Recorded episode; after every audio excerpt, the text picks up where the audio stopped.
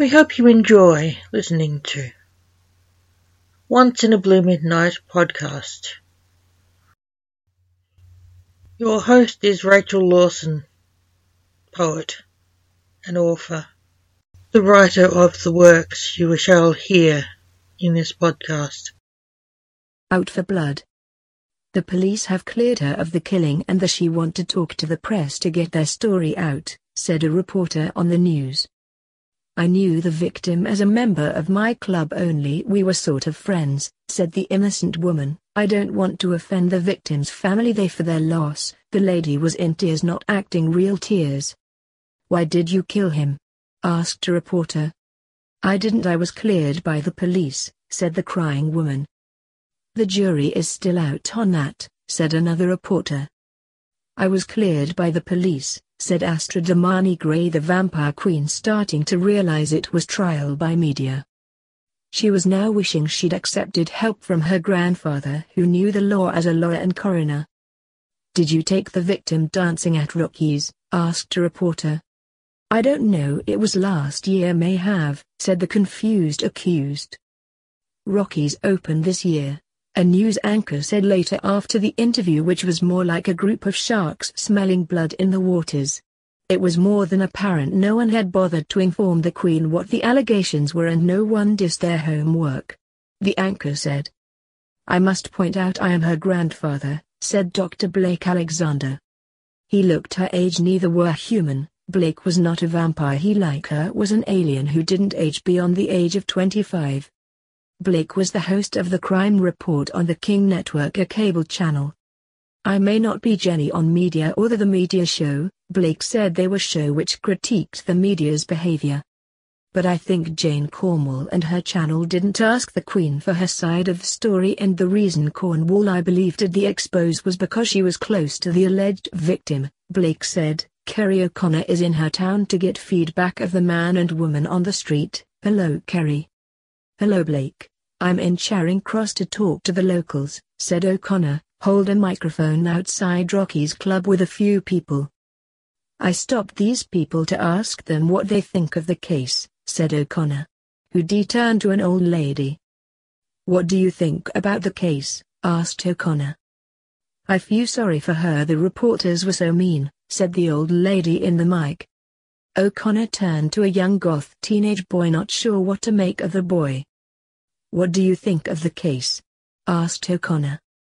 She was framed she's a good person really she doesn't stalk people to kill she drinks cow's blood, said the boy who looked like the Prince of Darkness or a vampire himself. Are you a vampire? asked O'Connor. No I'm an emo goth, said the boy. There was a voiceover from Blake. He's her cousin Lance Alexander Jr., my grandson, said Blake.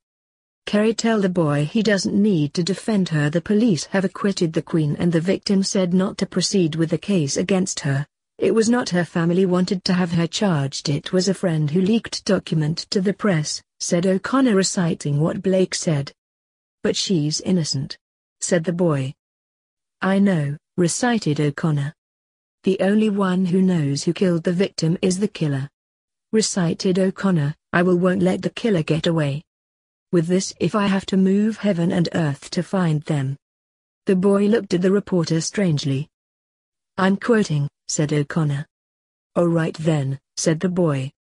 Later in office in the afterlife a grim reaper sat in a chair at a paper-littered table signing and read papers. Another reaper walked into the room. Hey dad find anything new on the Astra front? The reaper who entered the room said.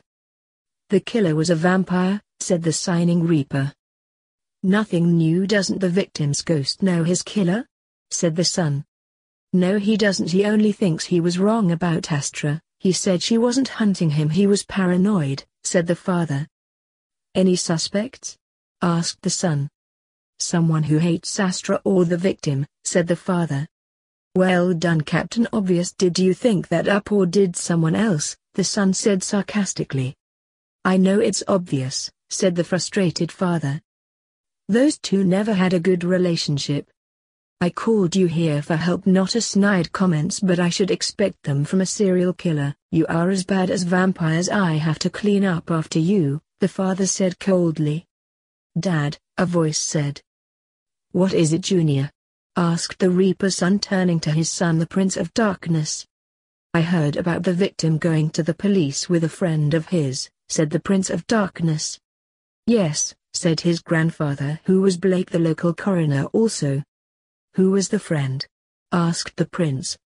I'll look, said Blake rummaging through his papers.